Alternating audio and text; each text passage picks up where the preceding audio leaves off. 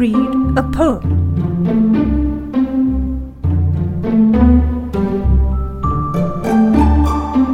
Hello, one and all, and welcome to Shall We Read a Poem? I'm Russ. And I'm Lauren. And Lauren, we are recording our first ever live episode. Well, we'll see if it's live. If we don't screw up too much, it'll be live. Otherwise, It's 100% live, and we're in the same room and recording at the same time on one microphone that is currently freaking out about everything we're doing, and I love it. I am in Vancouver, BC instead of Portland, Oregon, like I normally am. And for whatever reason, we have decided that we are going to do the namesake of uh, annal of poems, such as it is, Where the Sidewalk Ends. So, do you want to tackle that one? Okay, seems like a lot of responsibility. Where the sidewalk ends. There is a place where the sidewalk ends, and before the street begins. And there the grass grows soft and white, and there the sun burns crimson bright, and there the moonbird rests from his flight to cool in the peppermint wind. Let us leave this place where the smoke blows black, and the dark street winds and bends. Past the pits where the asphalt flowers grow, we shall walk with a walk that is measured and slow, and watch where the chalk white arrows grow to the place where the sidewalk ends. Yes, we'll walk with a walk that is measured and slow, and we'll go where the chalk white arrows go. Where the children, they mark, and the children, they know the place where the sidewalk ends. Annihilation. Yeah, I went got through that one without making too much of a mistake. For whatever reason, I'm reminded of when I was a child, or maybe not even a child, younger than a functional human. ER was big on TV at the time, and I don't even remember what that is. it was a it was a show chronicling the drama in an emergency room Mm. and George Clooney got his start there. And they had an episode that was broadcast live, as one might do Saturday Night Live. But this is a drama show, and for no reason other than publicity, they just cut the thing live. And I feel like I'm maybe experiencing a bit of a microcosm of what they experienced where it's like, here's a thing that people are going to hear, and I'm intentionally not going to edit this very much just because it has that already organic feel to it. But this is a much different recording situation than the one that we usually enjoy. Oh, don't worry, Russ. Unlike ER, nobody's going to hear this. We, we've talked about our several dozen listeners Is it up to that? Oh on a goodness. normal basis. So where the sidewalk ends? Is there anything other than it just being the namesake of the book and you know this thing that with this strange little journey we've been taking? I mean, yeah, it seems like an appropriate time to do it. Yeah. God, it's been a minute. With the, I guess the last time we saw each other was the last time we were in Vancouver, which was 2019, which was my wedding and pre-pandemic of all things. Right, I remember. the before times. The before times. Kampai. Uh, did you grow up in a place with sidewalks? I grew up in a place where my house had a sidewalk, and it was not too far from where the sidewalk ended. Because where the sidewalk ended was a kind of city owned land, but was leased out as a Girl Scout camp. Hmm. And it was also where I made money as a wee because this is the second house that I lived in. When I was very small, um, we had sidewalks and th- there wasn't really any place to go. Like you just sort of went in any direction and you ended up at a different street. But I was small at the time and wasn't going to go exploring those streets. Also, it was suburban. But in the second house, there were adventures to be had. and you could go down to the creek and you could, you know, put your feet in the water, and there were things that would, you know, latch onto your delicate human skin. And beyond that, you could find things, and it was near a driving range. And so you could collect golf balls out of the creek and then resell them. And resold golf balls are an uncommon source of income for a small. That's really cool. And so, yes, how about yourself? Sidewalks. Uh, actually, I have not grown up where there are sidewalks. I, I, the areas I lived in were these sort of developments that were in between farmland, and so uh, I think some of them got sidewalks eventually. But when I first moved, my family lived in two houses in the same neighborhood, and the first one. Uh, it was one of the first houses there, and on one side was a neighbor, and on the other side was a field. And then in the place that we moved to next, uh, at first there was nobody on either side, it was just the woods. And so there wasn't really a reason to have sidewalks. Uh, but I had babysitters that lived in neighborhoods that had sidewalks, and so I think of that. But in a way, uh, that first house that I lived in was although the, although I don't think there was a sidewalk, it felt very much where the sidewalk ends because it was there that the field started. The neighborhood ended and the field started.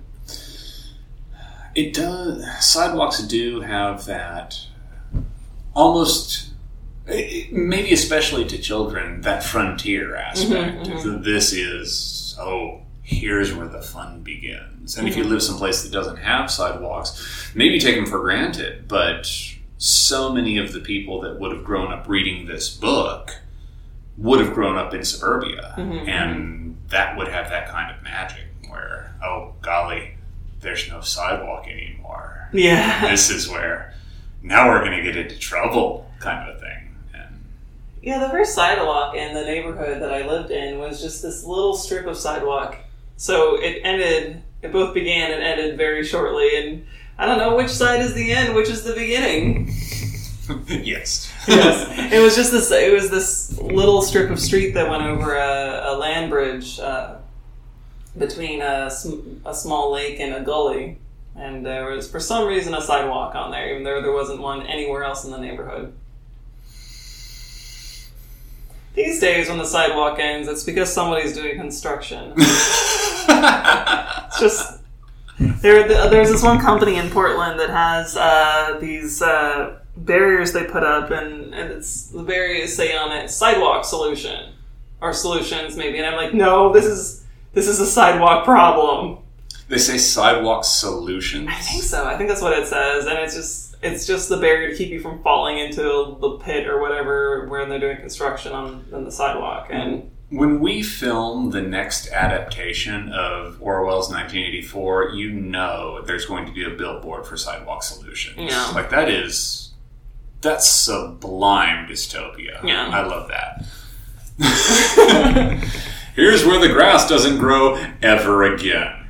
Enjoy. And when I was in Austin, Texas, which a lot of people think of as being like the Portland of the South, which is very much not. Uh, There's a similar vibe. You'll see a guy with a Darth Vader helmet and a unicycle. well, the businesses seem similar, but the way people get around are very different. It's uh, very. It's much more heavily. I mean, Portland, for as much as it likes to boast about being a place that's pedestrian friendly and bike friendly, it's still very much a car centric place.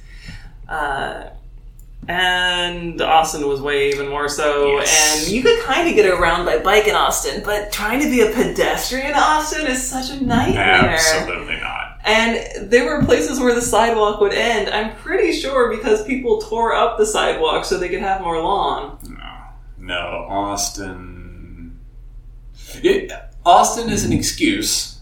It is, yeah, okay, here's a bit of a groovy bit in the middle of a dystopian hellscape, but it is in no way progressive or in no way any place where you could get around without some means of car. In case you're just tuning in now, Russ is from Texas. Hello. I don't avow them anymore. Um, it was, uh, it, I mean, it was slow going for a bit there, and now I just apologize. You've adapted really well to the Pacific Northwest. I Oh, have my to say. friend, the PNW. Yeah. Now I don't have a car, and I enjoy mass transit, and oh man, uh, are, are you noticing that where the sidewalk ends uh, is mirrored by Snowman, the first poem we ever did? I, you know, I am, but it, this is not the last poem in the in that we have to do in this book. No, no, no, not at all. It's just it, Yeah. it, it, it's curious that here's where we started, and now we're together Yeah. again, and it's it's mirrored. Yeah. So the grass grows soft and white, and the sun burns crimson bright. That's kind of dystopian because my when I think of the sun burning crimson bright, it's it's when the uh, it's when the fires that put a lot of smoke in the air, and the the sun gets this like very uh, sinister reddish hue to it. And it's so funny when I think of that, I think of Texas summers Mm. because the grass isn't white, but it's definitely bleached. Yeah, but is it soft? Because dry grass is not very soft. I think that might be a semantic argument. Mm. I mean, it's not crispy. It's soft is maybe the wrong word, but it's definitely a more poetic word. Well, there is soft white grass around beaches, like in the growing in the dunes. Oh, Texas doesn't know about beaches. Mm. We have. you have beaches. You have the whole Gulf of Mexico right there. Have you been to a Texas beach? Yes, people were driving on it. it was Texas beaches are a child's drawing of a beach who has never seen a beach. Like they have all like all the components are there. There's sand, there's water, but none of the spirit, none of the Yeah, people were driving on them. yeah. It's it's weird. Yeah. I'm looking at you, South Padre Island. I haven't forgotten you. Yeah, yeah. You're thinking about me now, aren't you? What's the moonbird? Well, the Moonbird is quite clearly Vietnam. Um, this is one. what is the moonbird? I love taking it to like the nth degree of that one. Um, what stanza are you in? Where's the? This is-? I'm still the Oh, it's the first first one. And the Moonbird rests from his flight to cool in the peppermint wind. These are all. I. I uh, th- these are all images from childhood. It's to cool in the peppermint wind. The peppermint wind is how you describe the very first wind to fall. And I look Really? forward to that wind. Oh, definitely, because you know it has that feel to it. It's, uh, the, it's in summer wind is hot, Mm-hmm. and then fall starts coming on, and there's that very first one. And I list and I I look for that wind every single year because it you have that little bit of crispness right there. It's Mm. like, ooh, here comes, and I felt it about two weeks ago. And the moonbird rests from his flight to cool in the peppermint wind, and that's an a lot- lot- I mean, that's that's an adventure imagery. That's childhood. That's oh, here we. And, I mean, what's the moonbird? It's definitely some nightmarish. Oh, I don't know. Maybe it's the wild geese that fly with the moon on their wings. I don't know anything about geese. we spent so much time on this podcast bitching about geese. They still have. They have not done me a disservice. They have not fought me at all. They've never done anything bad to me. All of you people that are yelling about the Canada cobra bird, you can. Yeah, no. You have been the one yelling about it. they're fine. I was wrong. They're fine. You only feel that way right now because, as I said, they're at a peaceable moment. They're just fine. They're just fine. They've never done anything. They're fine. Oh, a goose broke my arm. No, it didn't. You were clumsy. You ran away. You shouldn't have ran. It can't hurt you. It's a goose. It's a goose. It is a tenth of your size. Shut up. Let us leave this place where the smoke blows black. and I feel like that's pretty clear. Of course. Yeah. Uh, Asphalt. I love asphalt. I love asphalt flowers, Yeah. or as the eels would say, the daisy in concrete. Mm. Walk with a walk that is measured and slow. The white arrows go. Yeah. Yeah, well, the white arrows, I assume, are literally chalk Literally. arrows. Yeah, like the kids are like, "Hey, go this way for a good time." I also read it as like the keep left signs or the one way street or you know that kind of thing. mm-hmm. Place for the sidewalk in. The walk of the walk that is measured and slow. The chalk arrows go. children they mark and the children they know, and that's I mean that's the I mean Gaiman has a whole thing on that how the children know magic, and you know once you get past the child age, magic goes away, and you know the children they know the place where the sidewalk ends because that's where adventures happen, and for you and I. When we leave the sidewalk, it's just we're walking to get to the next place, but it's not to the next adventure. It's to the next, you know, thing that we just have to deal with. There's a lot of uh, poems about the pace of children's walking slow. The one I think of the most are is the Rodney O'Hurd, "A Walk with Grandpa." Right. I like to walk with Grandpa. His steps are short like mine. He doesn't say, now hurry up. He always takes his time. I like to walk with Grandpa. His eyes see things like mine. A birdie bright, a funny cloud, a penny that really shines. Most people are in a hurry. They do not stop and see. I am glad that God made Grandpa unrushed and almost as young as me. Such a good line. Yeah. Not sure that one's actually the original. That one.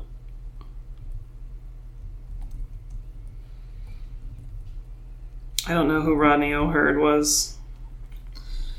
Maybe he was an asshole. I was reminded of a, uh, a poem by former U.S. poet laureate uh, Billy Collins, and I, I don't think I've ever mentioned it on this. Um, well, that went well, didn't it? Hey, thanks, Russ. Yeah, I We did- were on such a good roll. we were on a great roll, and then I ended up on the Russ, side. Russ is battling pop-up ads. Yeah. Yeah. See, this is just terrible. I, I, I, I had, I had it all sorted, and now, Yeah. I, now I'm pissed off. Yeah. Russ's uh, outside Russ's apartment building is a very bright and shiny apartment building, and it has these baffles for the sun that the apartment owners can move around. But really, what it does is just shine a terribly blinding light into Russ's window, and I'm not loving it. This is so the poem that I was struggling for was on turning ten. Oh, and this is not right. This is, Now, the one I was looking at earlier, I don't think is the original one either. These people on the internet, they like are they like have all these em- embellished, unoriginal poems that that that aren't what you were looking up, and then you have to go searching for the original one. And this is how those quotes that get attributed to entirely the wrong people start. Uh, sorted on, on turning 10 uh, in the spirit of where the sidewalk ends. Uh, the whole idea of it makes me feel like I'm coming down with something, something worse than any stomach ache, or the headaches I get from reading in bad light. A kind of measles of the spirit, a mumps of the psyche, a disfiguring chickenpox of the soul. You tell me it's too early to be looking back, but that's because you have forgotten the perfect simplicity of being one and the beautiful complexity introduced by two, but I can lie on my bed and remember every digit. At four, I was an Arabian wizard. I could make myself invisible by drinking a glass of milk a certain way. At seven, I was a soldier. At nine, a prince. But now, I am mostly at the window, watching the late afternoon light. Back then, it never fell so solemnly against the side of my treehouse. And my bicycle never leaned against the garage as it does today. All the dark blue speed drained out of it. This is the beginning of sadness, I say to myself, as I walk through the universe in my sneakers. It's time to say goodbye to my imaginary friends, time to turn the first big number. It seems like only yesterday I used to believe there was nothing under my skin but light. If you cut me, I would shine. But now, if I fall upon the sidewalks of life, I skin my knees. And I bleed. I love it. It's, good. A lot, it's a lot less saccharine than the thing I just read. It's a very good poem. Um, And you and I were just talking about aging. yeah, well, I remember turning 10. And, I don't. Oh, I remember it very much because I was crying on my, uh, at the time, stepmother's lap because my uh, biological mother would never get to see me turn 10. Mm. I, I mean, That's what you call a formative memory. yeah, I like poems like this because uh, definitely child- childhood was never like a blissful, easy time. I developed depression before I turned 10 years old. Before you knew what depression was. Right, and well, I remember being told by my dad because I I remember it started in fourth grade,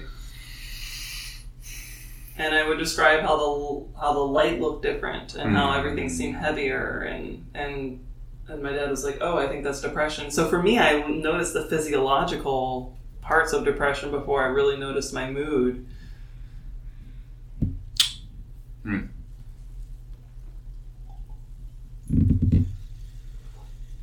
Hmm. Well, suffering is our life and death is our reward. I hate that idea. Uh, but I almost can't not. Because even in this context, like you and I are so good at bucking the trend. Like there's no reason. What is this? Well, that sounds awfully full of ourselves. I, it is, and but I mean, but what do I have apart from my ego? Like I'm so egotistical. Anxiety. Yes, I have that. Um, but I live in Canada now, THC is legal, so thank you. Well, same in Oregon, but everybody still has anxiety. Hmm. But now it's controlled. Um, but if nothing else, like, why do we keep doing this? Why do we keep doing this if, if for no other reason than just a fun distraction The from podcast? yeah, Oh, for me, for sometimes for me, it's therapy. which is an escape from the suffering. Right, but that doesn't mean that that the life is about is for the suffering, and then and then we get a release. God, I wish I could claim it was different. Because it kind of implies that the purpose of life is suffering, whereas I don't think there's a purpose of life. Wouldn't that invite suffering if there wasn't a purpose? I mean, what kind of hubris to pull a soul from non existence and say, all right, now you get to enjoy this, and there's no purpose to it? That's born into suffering, isn't it? I mean, depends on how you wire the person, uh, whether they need that sort of meaning or not. I think a lot of people uh, don't have that problem. Man, no one, like, like, God. Of course, religion would be popular. Yeah, it's nicer to think that there's something better out there. That you all you have to do is die, and then you're in a better place. God, I almost like the longer I live, the more I don't. Like it, it like this. Here we are recording a podcast right now, and my mind is on nothing else. And it's like, how could that be? What could be better? Mm. You know. Mhm. And you and I have experienced quite a lot together, and had mm-hmm. many adventures together, and. I mean, like this is la- we talked about Sis- Sisyphus in the last episode, and this is laughing at him. Like th- this is imparting meaning to rolling the stone. Because if life has no meaning, then every single moment is the best part of life. Yeah, I guess. uh, I mean, I guess we, we always joke that nobody listens to this podcast, and But that's not the point. but well, that's what I'm saying is that. I mean, people you would think the purpose of a podcast was so people would listen to you, but that's definitely not what we've been doing. And that's, I mean, we're, we're, we're practicing theater of the absurd, I think. That's true. We're performing for no one For one. each other. Yeah, that's true. It is for each other. I think in a way it. My dad was a very good storyteller,